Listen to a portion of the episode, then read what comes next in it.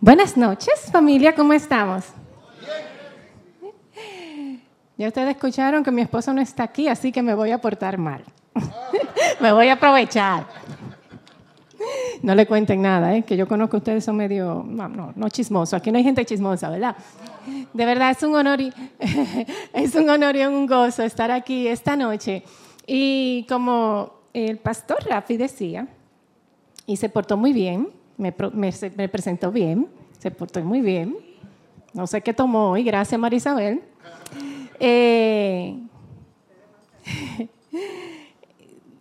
Eh, este, y mi esposo es bien, bien claro con esto. Eh, la historia de nuestra vida nunca va a ser el cáncer. Rafi dijo algo clave, que es algo que eh, yo hago mucho énfasis. Eh, no es una historia de alguien que sobrevivió el cáncer. Algo que yo eh, hablo muy claro es que nunca me vi como víctima del cáncer. y yo sé que hay un entendimiento diferente, porque yo entiendo el poder de la vida que yo cargo. Y yo no puedo sobrevivir a algo que ya fue derrotado en la cruz ni tampoco puedo ser víctima. ¿Tú sabes quién fue víctima? El cáncer fue víctima en la cruz. Toda enfermedad, todo lo que viene a matar, a destruir, todo eso ya fue víctima en la cruz. Y, esto me ha puesto a mí una... Eh, este proceso lo que hizo fue manifestar la vida de Cristo, la real vida que nosotros llevamos. Y, y el, tema que yo quiero compartir hoy, porque yo pude muy bien irme, yo hasta le, escribí a Rafi y le dije, no sé, eh, por si acaso había una expectativa de que yo compartiera, porque yo sé que muchos de ustedes tienen el libro y el devocional de Les Muy Bien, si había una expectativa de que yo compartiera acerca de, ese, eh, de, todo lo que conllevó. Eh, y Rafi me dijo, no, vete con lo que tú sientes en tu corazón. Pudiera ser eso, pero yo siento una palabra, que fue una palabra que Dios eh, me dio a mí, eh, una, imagen para la iglesia. En principio yo pensé que era para nuestra iglesia allá en Nueva York, eh, palabras de vida, pero entiendo que es una palabra para su iglesia. Y esto era lo que yo veía.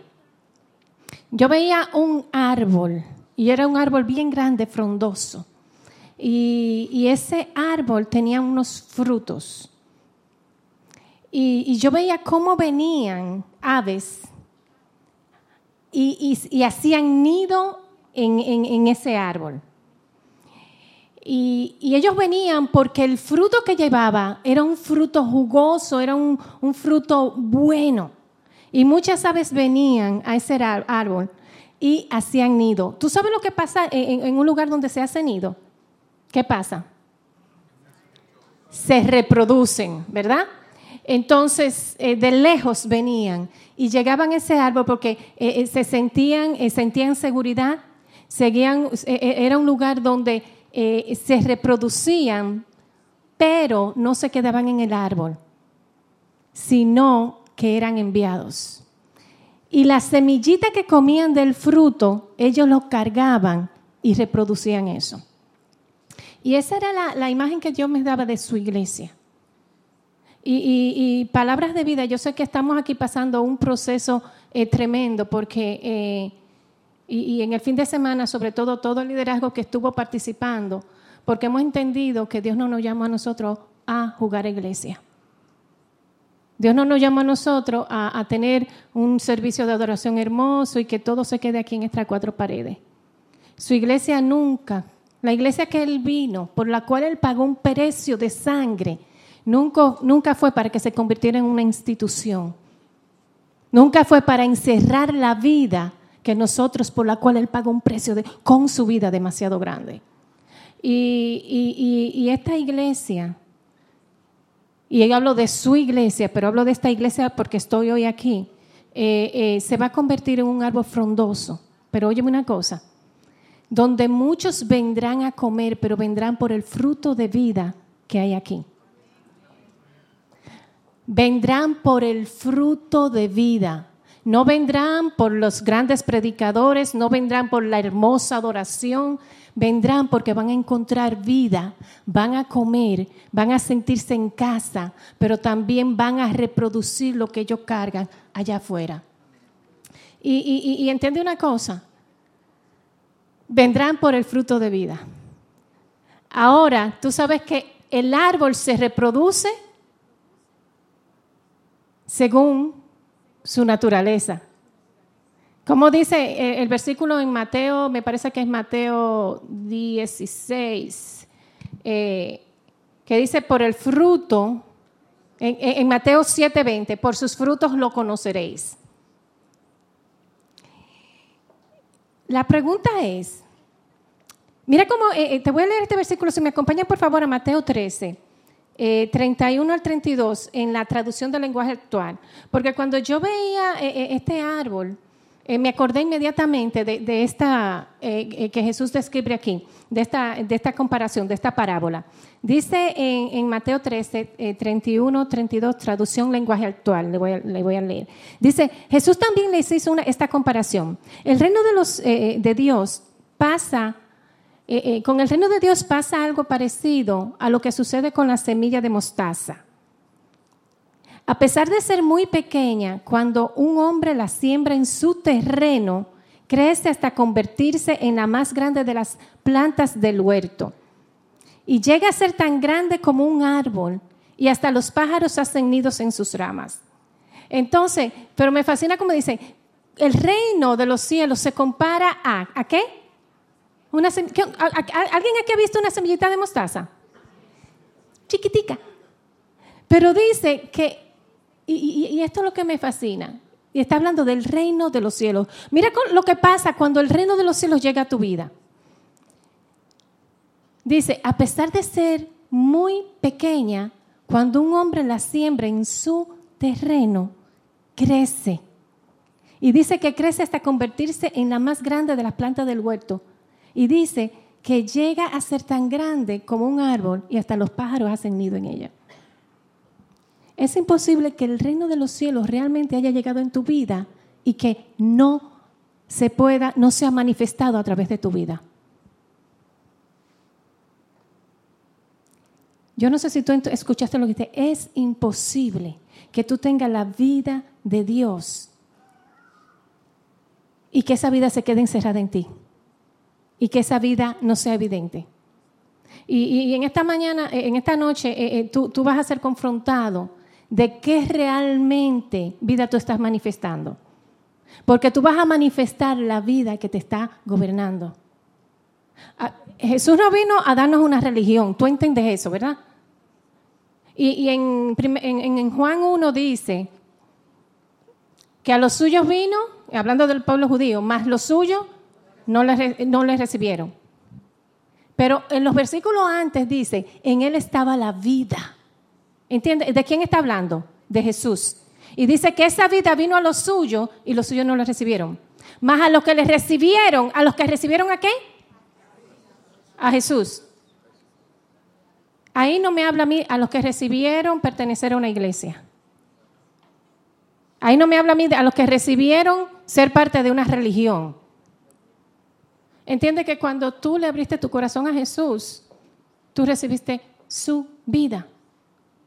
Y esto se le da la potestad, el derecho de ser hecho hijos de Dios, de ser llamados hijos de Dios, los cuales no son engendrados de carne y sangre, sino que son engendrados del mismo Espíritu.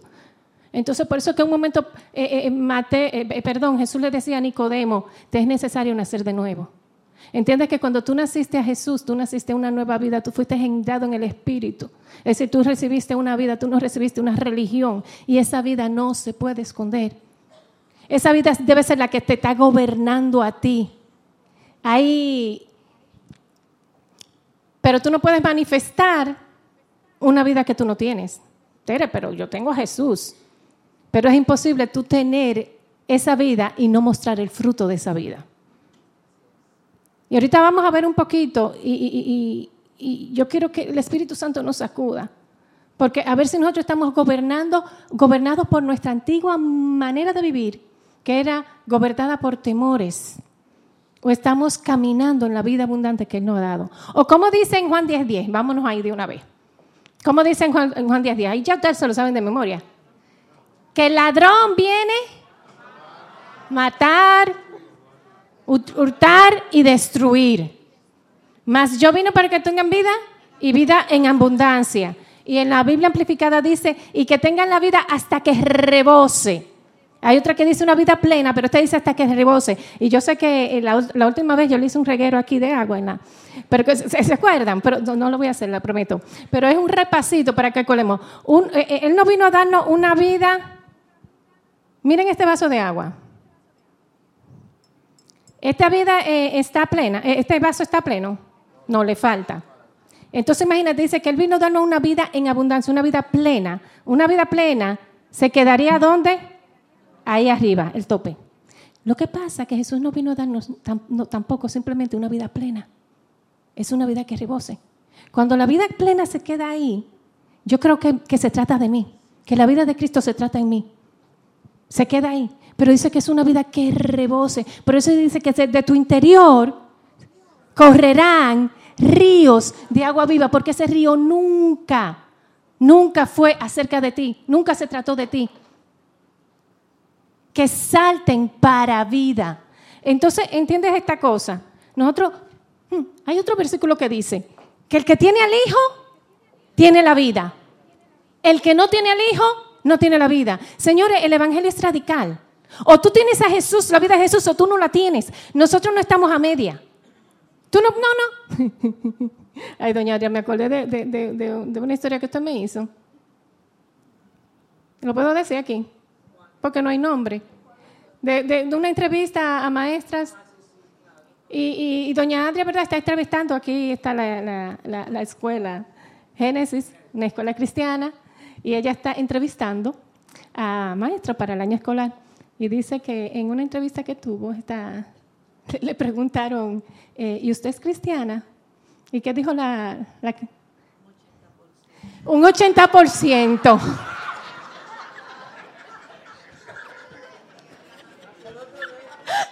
Un 80%. Bueno, mira, mira. Señores, eh, Dios es un Dios radical. Dios no es un Dios de a media. Dios o da todo o no da nada. Dios es un Dios exagerado. De tal manera amó Dios al mundo que dio, él, no mandó un ángel. Señores, los ángeles son poderosos. Él no mandó un ángel, ángel. A la hora de él querer sacarnos de nuestra condición de muerte, él mandó a su hijo. Él lo dio todo. Dios es un Dios exagerado. ¿Tú sabes cómo Él te ama? Él te ama con amor eterno, como dice en Jeremías 33, ¿verdad? Con amor eterno te he amado, por tanto te prolongué mi misericordia. Es un amor tan grande que Él sigue, Él sigue como diciendo, no, aunque todavía tú, tú, tú, tú no me reconoces, yo sigo extendiendo mi misericordia porque yo quiero que tú correspondas a mi amor. Dios es un Dios que es de todo o en nada. Hay un momento que él dice, mira, en, Apocalipsis, a una de las iglesias le dice, mira, o frío o caliente. O frío o caliente, pero porque tú no eres ni frío ni caliente, sino tibio, te vomito de mi boca. Entonces, entiende que tú tienes una vida que es imposible esconderla. O tú tienes la vida de Cristo o tú no la tienes. Y señores, yo tengo más urgencia, si algo me apasiona en esta etapa de mi vida, es hablar de, la vida que tenemos y no hay tiempo que perder.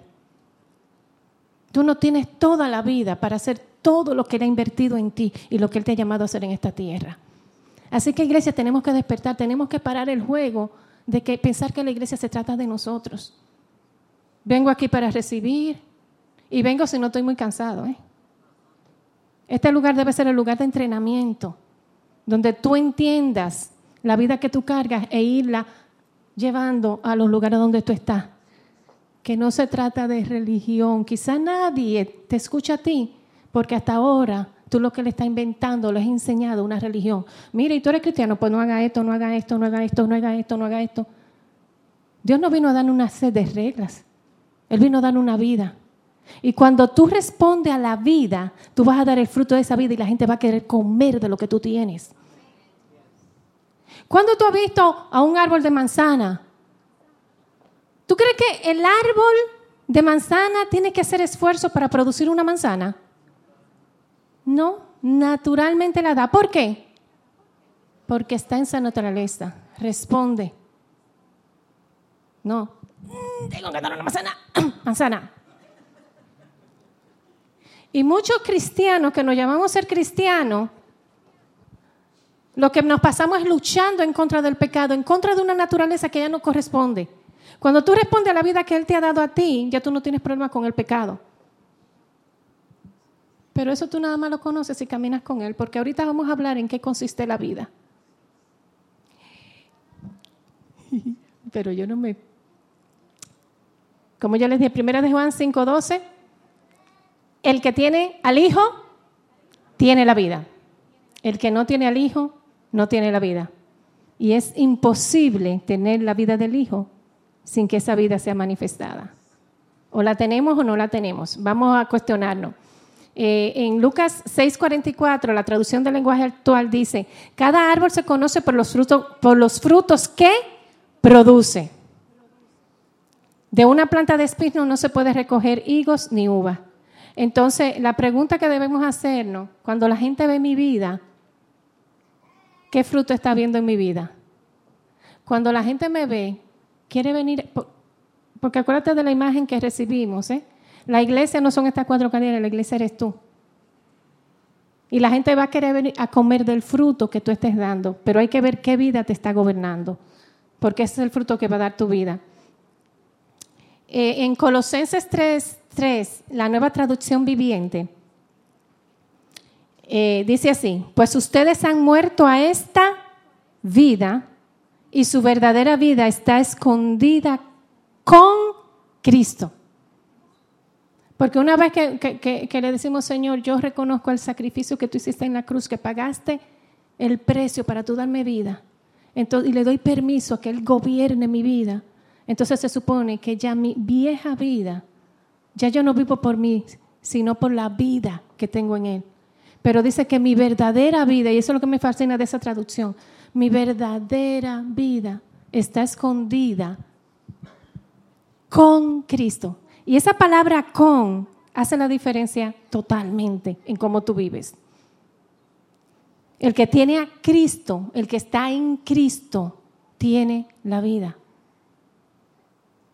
Con Cristo. Mi verdadera vida está escondida con Cristo. Cuando yo me despego de Él, yo no estoy viviendo, estoy sobreviviendo. Y hay muchas personas que decimos y amamos a Dios y no nos hemos dado cuenta que estamos, ¿tú sabes por qué tú te sientes que tú estás sobreviviendo? Porque no estás con Cristo, aunque estés en la iglesia. Con Cristo. Nuestra verdadera está escondida con Cristo. Y cuando estoy posicionada en Él, entonces puedo dar el fruto que Él está esperando. Porque tú sabes que Él está esperando que tú, una vez que tú dices que tú eres de Él, está esperando que tú des el fruto de esa vida que tú cargas. Él está esperando que tú des fruto. En Juan 15, vamos a leer ahí, Juan 15 del 4 al 5.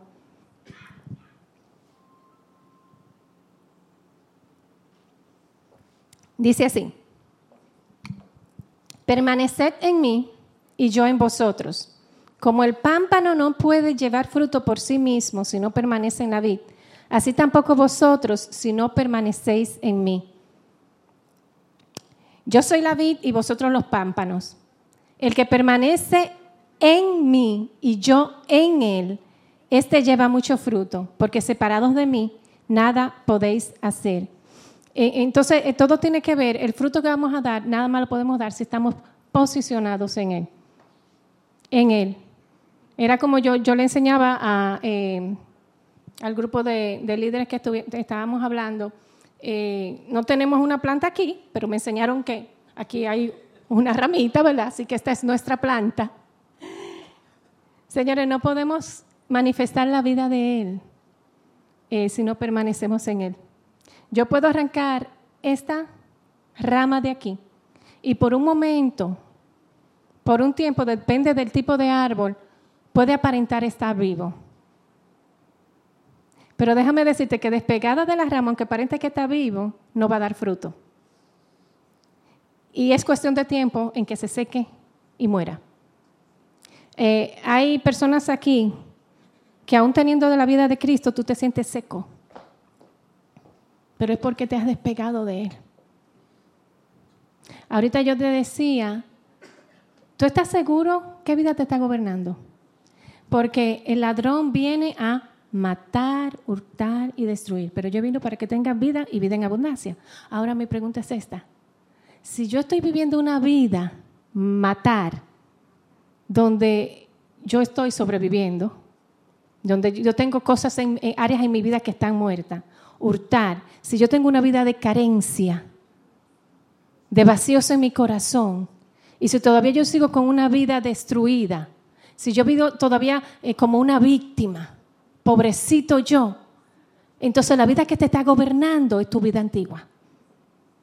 Eh, ¿Tú me estás entendiendo? Entonces tú no estás manifestando el fruto de esa vida plena que llena todo.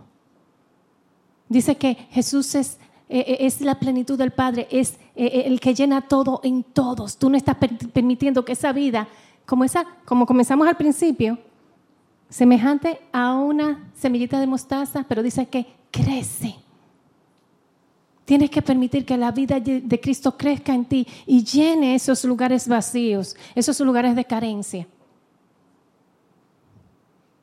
¿Qué manifiesta tu vida cuando tú estás pasando por aflicciones? Porque déjame decirte, uno dice, no, yo tengo a Cristo y uno le pintan... Antes pintaban que cuando tú vienes a Cristo, cuando tú tienes la vida de Cristo, ya todos tus problemas desaparecen. Esa es una mentira. Jesús dijo, en el mundo tendrán, tendrán aflicciones, pero confíen porque yo he vencido al mundo.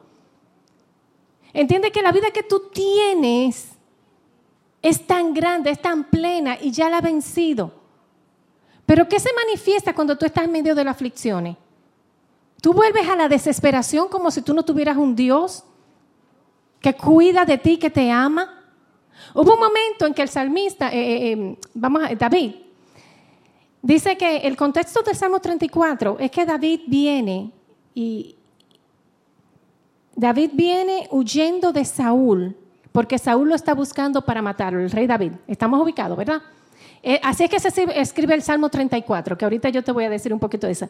y te estoy dando el contexto para que tú entiendas qué ilógica. Él está huyendo de, Saúl porque Saúl le quiere quitar la vida. Y tú sabes a la ciudad donde él llega, huyendo. Bueno, eh, antes de eso él llega donde, a una ciudad donde está el sacerdote y le dice, dime, eh, eh, tú no tienes un arma y tú sabes el único arma que tenía el sacerdote. Era la espada de Goliat. Con la espada que David le había cortado la cabeza a Goliat. Y dice, bueno, yo no, nada más tengo esta espada. Y dice David, no hay espada mejor que esa, dámela pero es porque él está huyendo, está solo, él no sabe para dónde va a ir y andaba desarmado. Pero dice que él sigue a la próxima ciudad. Lo que David no se dio cuenta era a qué ciudad estaba entrando. Él estaba justamente entrando a una ciudad de los filisteos. ¿Adivinen a cuál ciudad? A la ciudad de Goliat. Y cuando lo ven, comienza la gente a decir, ven acá, este no es el que, el, que la gente de Israel comenzó con su cántico que, ¿cómo es? Saúl mató a sus miles y David a sus diez miles. ¿Tú te imaginas? David, con la espada de Goliat, que esa espada me imagino que todo el mundo la conocía, todo el mundo ya reconociéndolo, y lo van a llevar delante del rey. ¿Qué hace David? Dicen que David literalmente se hace el loco, como muchos dominicanos, la viera dominicana. Dice que se hace loco y comenzó, di que, eh, eh, baba salía de, ya. Y dice que cuando viene el rey le dice, ¿para qué me traen a este loco? Como si me hicieran falta loco aquí. Y así David libró su vida. En ese contexto nace el Salmo 34. Bendeciré a Jehová en todo tiempo. Su alabanza estará de continuo en mi boca. En Jehová se gloriará mi alma, lo oirán los mansos y se alegrarán. Engrandeced a Jehová conmigo y exaltar aún a su nombre. Dice, este pobre clamó y lo oyó Jehová y lo libró de todos sus temores. Dice, los que miraron a él fueron alumbrados y sus rostros no fueron avergonzados. Entonces dice, el ángel de Jehová acampa alrededor de los que le temen y los defiende. Y dice, gustad y ved que es bueno Jehová, dichoso el hombre que confía en él.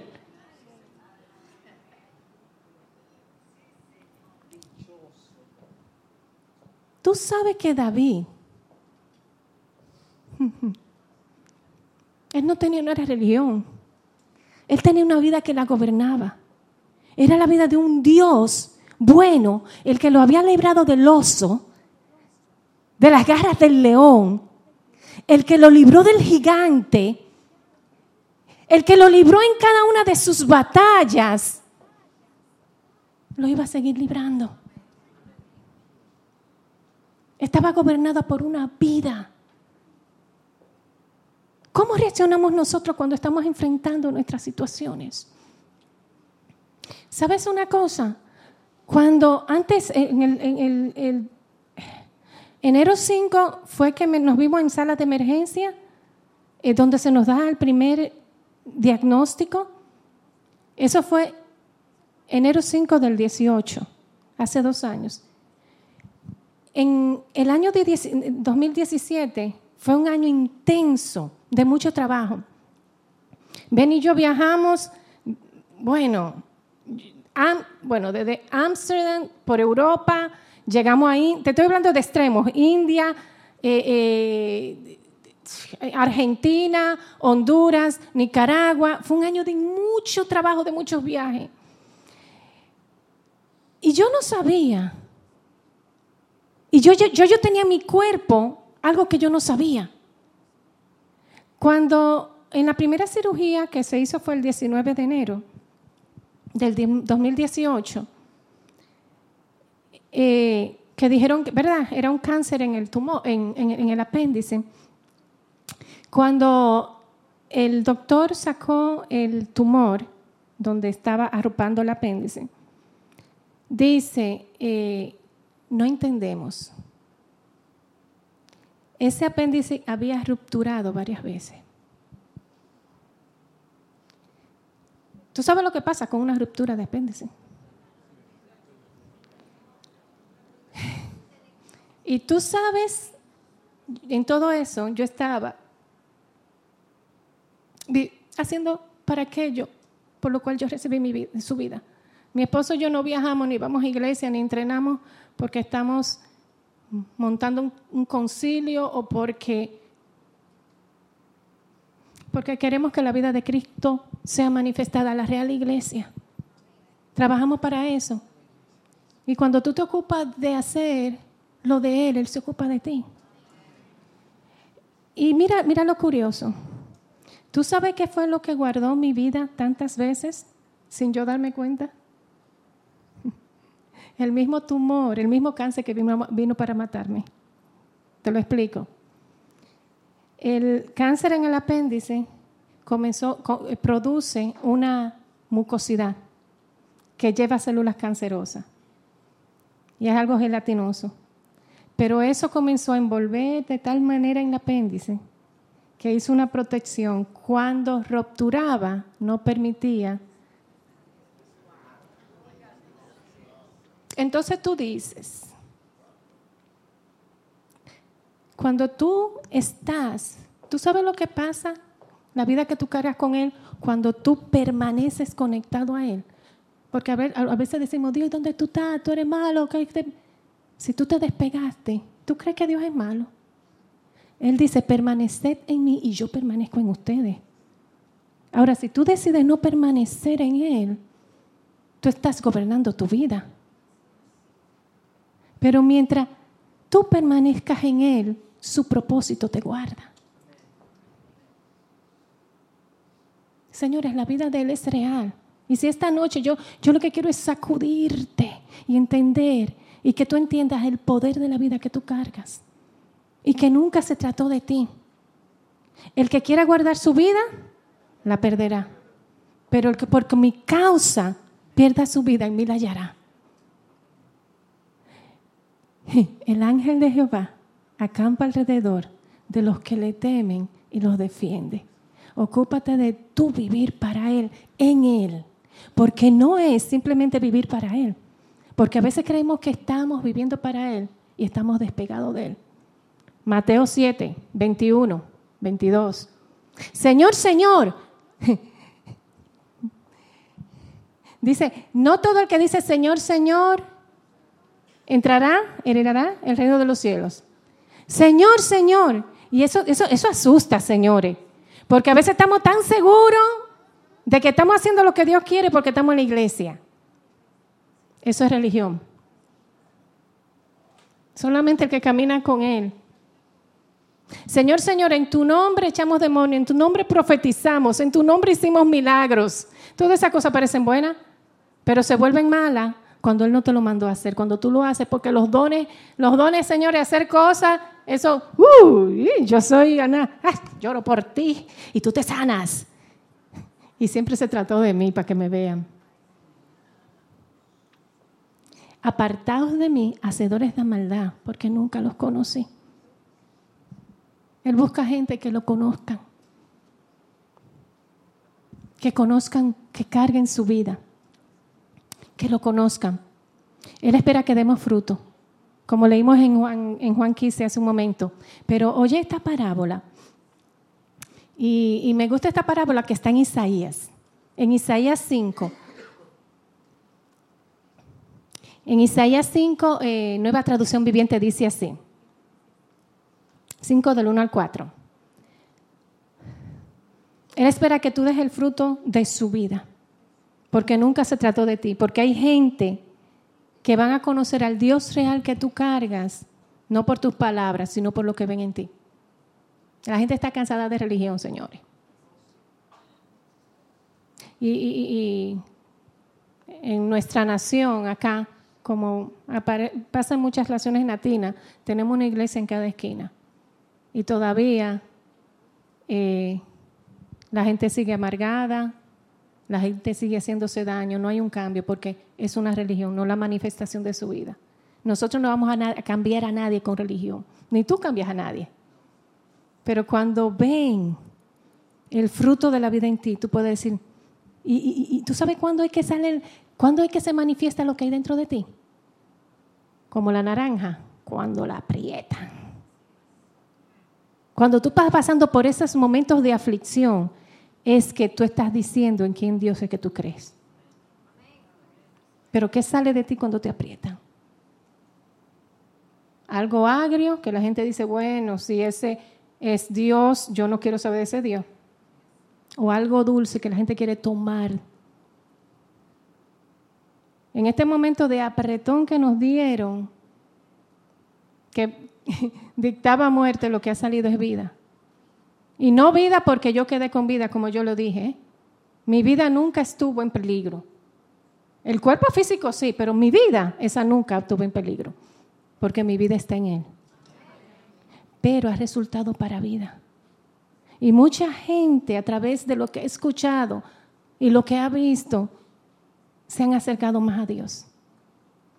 Se trata de Él, nunca se trató de nosotros, siempre se trató de Él, de su vida. Pero mira, Él espera que tú des fruto, que Él dé el fruto de su vida.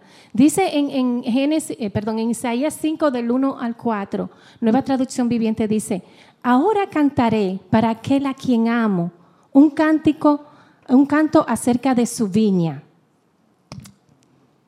Y acabo de darle a la computadora y se me fue, a ver si me saltó. Mire, sí, dice así, un, canto acerca de su viña. Mi amado tenía una viña en una colina rica y fértil. ¿Cómo, ¿Dónde plantó la viña? ¿Cómo era esa, era esa colina?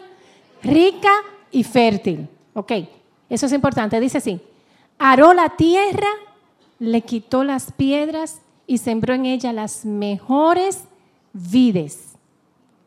En medio de su viña construyó una torre de vigilancia. ¿Tú sabes para qué son las torres de vigilancia? ¿Verdad? Para... Ajá. Si viene algún animal, etcétera, etcétera, y cualquiera que venga. Es decir, una torre de vigilancia y talló un lagar. ¿Saben lo que es el lagar, verdad? ¿Para qué se, para qué se hace el lagar cuando hay un viñedo? Para porque están esperando que va a venir una cosecha de uva y poder pisotearla, ¿verdad? Para producir el vino. En medio de su viña construyó una torre de vigilancia y talló un lagar en las rocas cercanas. Luego esperó una cosecha de uvas dulces, porque él la puso en un buen terreno y puso las mejores, ¿verdad? Y, dice, pero las uvas que crecieron eran amargas. Pregunta. Ahora ustedes pueblo de Jerusalén y de Judá, juzguen entre mi, viña y yo. ¿Qué más podría hacer por mi viña que ya no haya hecho? ¿Por qué cuando esperaba uvas dulces, mi viña me dio uvas amargas? y eso me puso a pensar, me pone a pensar tanto. ¿Qué hay que Él no haya hecho por ti? Ya Él preparó todo. Él ha puesto guarda sobre tu vida. Él ha quitado las rocas. Él proveyó todo en la cruz para que tú fueras sano, para que tú fueras restaurado. Yo no sé si tú puedes pensar un segundo, un momento, qué cosas ha hecho Dios por ti. Aquí hay gente que literalmente Dios le ha librado de la muerte. ¿Cuántas veces tú has visto la mano de Dios sobre tu vida?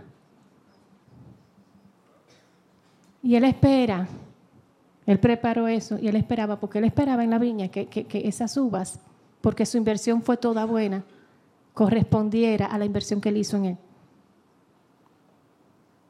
Pero el fruto no se correspondió a lo que él había dado. Está correspondiendo el fruto en tu vida a todo lo que, a la vida que él ya ha puesto en ti. Vamos a ser genuinos, vamos a responder a la vida que Él nos ha dado. Pero como yo te dije, nuestra vida está escondida con Cristo. Solo cuando me posiciono en Él puedo dar el fruto de la vida de Él. Ahí, este versículo de Hechos 17, 28 dice, dice así,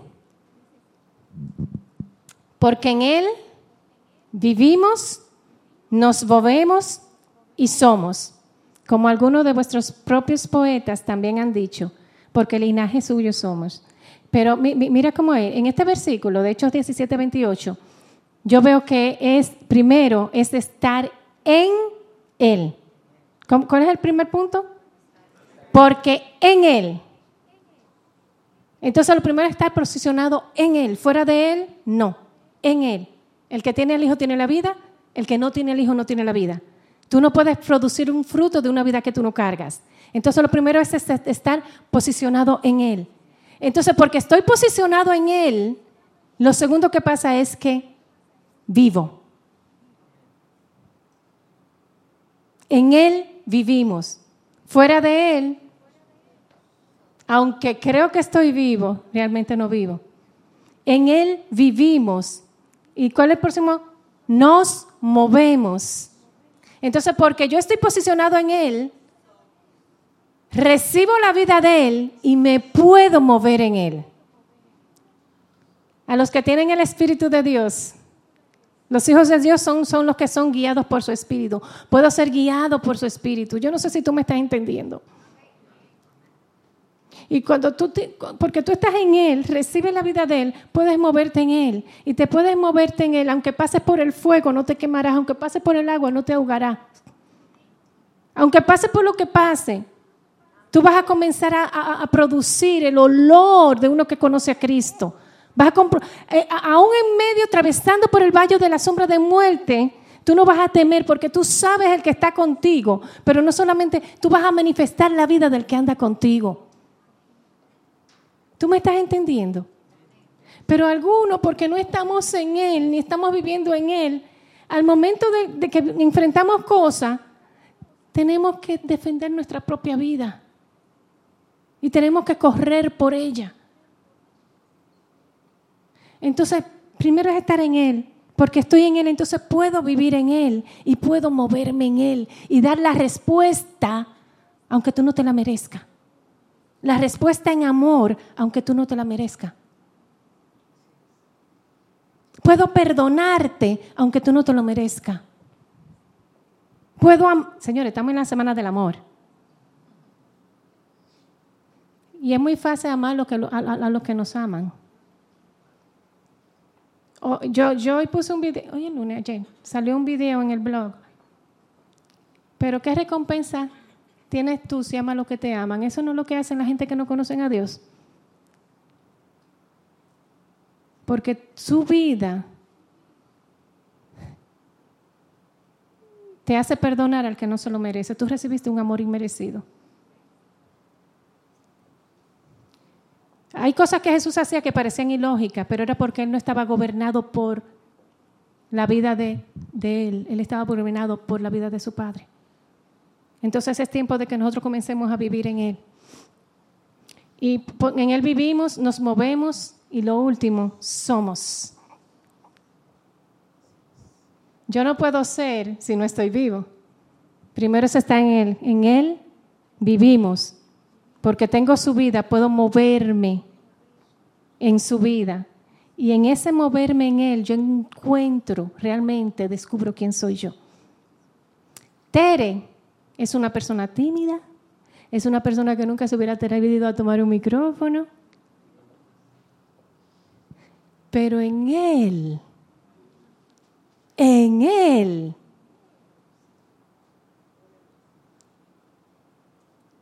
hay un momento en que Pablo decía, en Primera de Corintios 15, 9, 10, dice así, porque yo soy el más pequeño de los apóstoles, que no soy digno de ser llamado apóstol, porque perseguía la iglesia de Dios. Oye, la culpabilidad con que Pablo eh, eh, eh, vivía. oye, Pablo,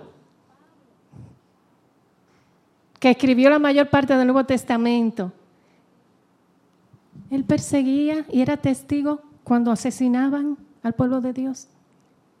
Pero él dice así, yo no soy, soy el más pequeño, que no soy digno de ser llamado apóstol porque perseguí la iglesia de Dios. Pero eso es posicionado fuera de Jesús. Pero por la gracia de Dios soy lo que soy.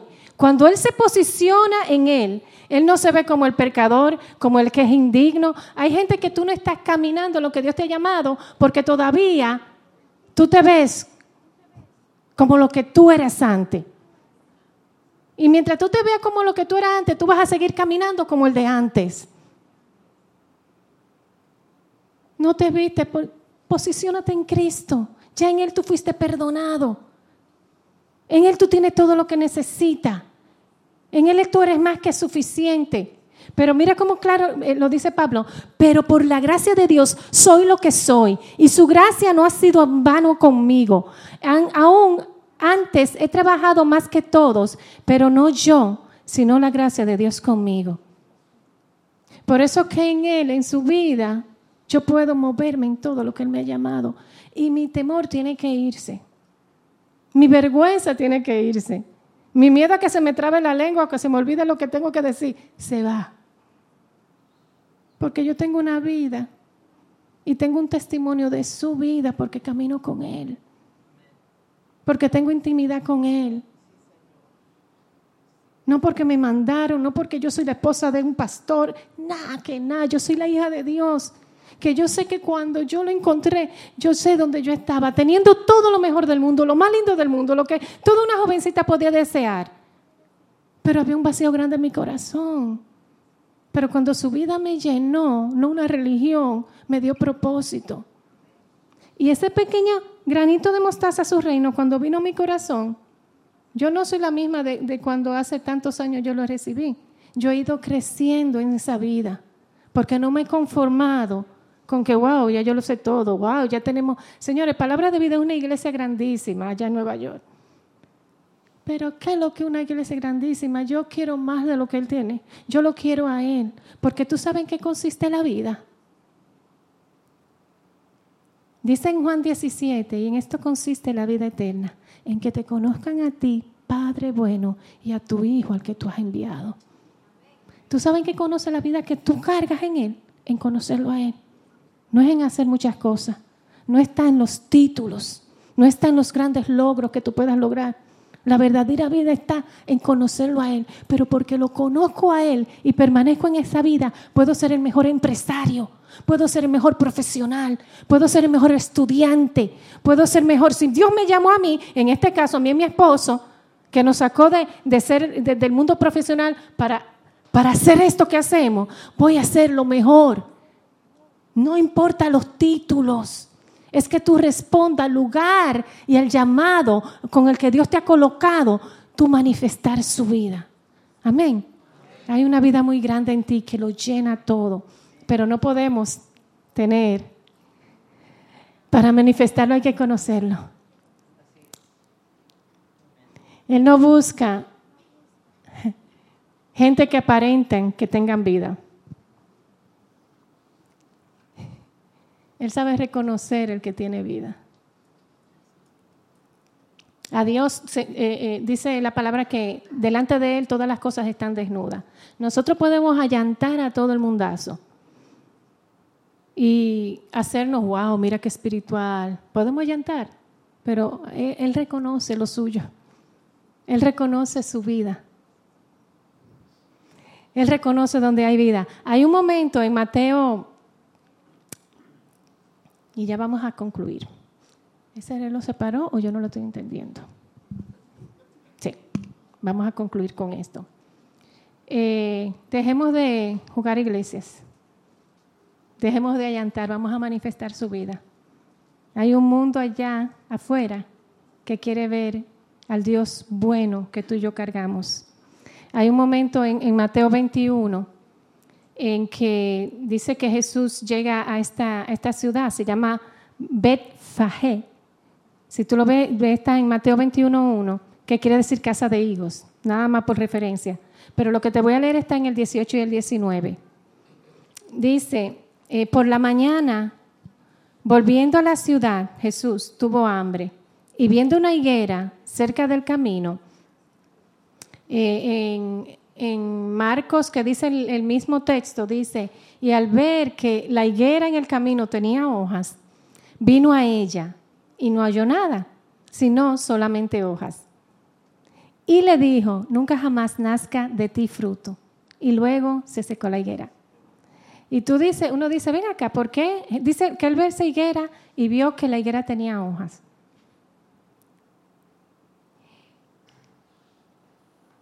En esa región de Palestina, las higueras, lo primero que sacan son las hojas, las flores, las hojas. Pero en esas hojas, cuando salen las hojas, es porque hay fruto. Hay un, pequeño, es como dice, como lo describe ahí, todavía no es el, el, higo maduro, grandote, sino que sale un primero un frutito pequeño de higo que es comestible. Y dice que el Jesús, y, en la versión de Marcos de ese mismo texto, dice que al Jesús ver, que tenía hojas, aunque no era tiempo de higo, lo dice en Marcos así. Pero al ver que tenía hojas, como se sabía que si la higuera tenía hoja, era porque tenía fruto. Dice, entonces Jesús dice que se acerca a comer. Y cuando vio que no tenía, la maldijo. ¿Tú sabes por qué? Porque esa, eso era una comparación con el, con el pueblo de Israel, con los fariseos, porque aparentaban que tenían fruto, pero solamente era follaje, solamente era allante.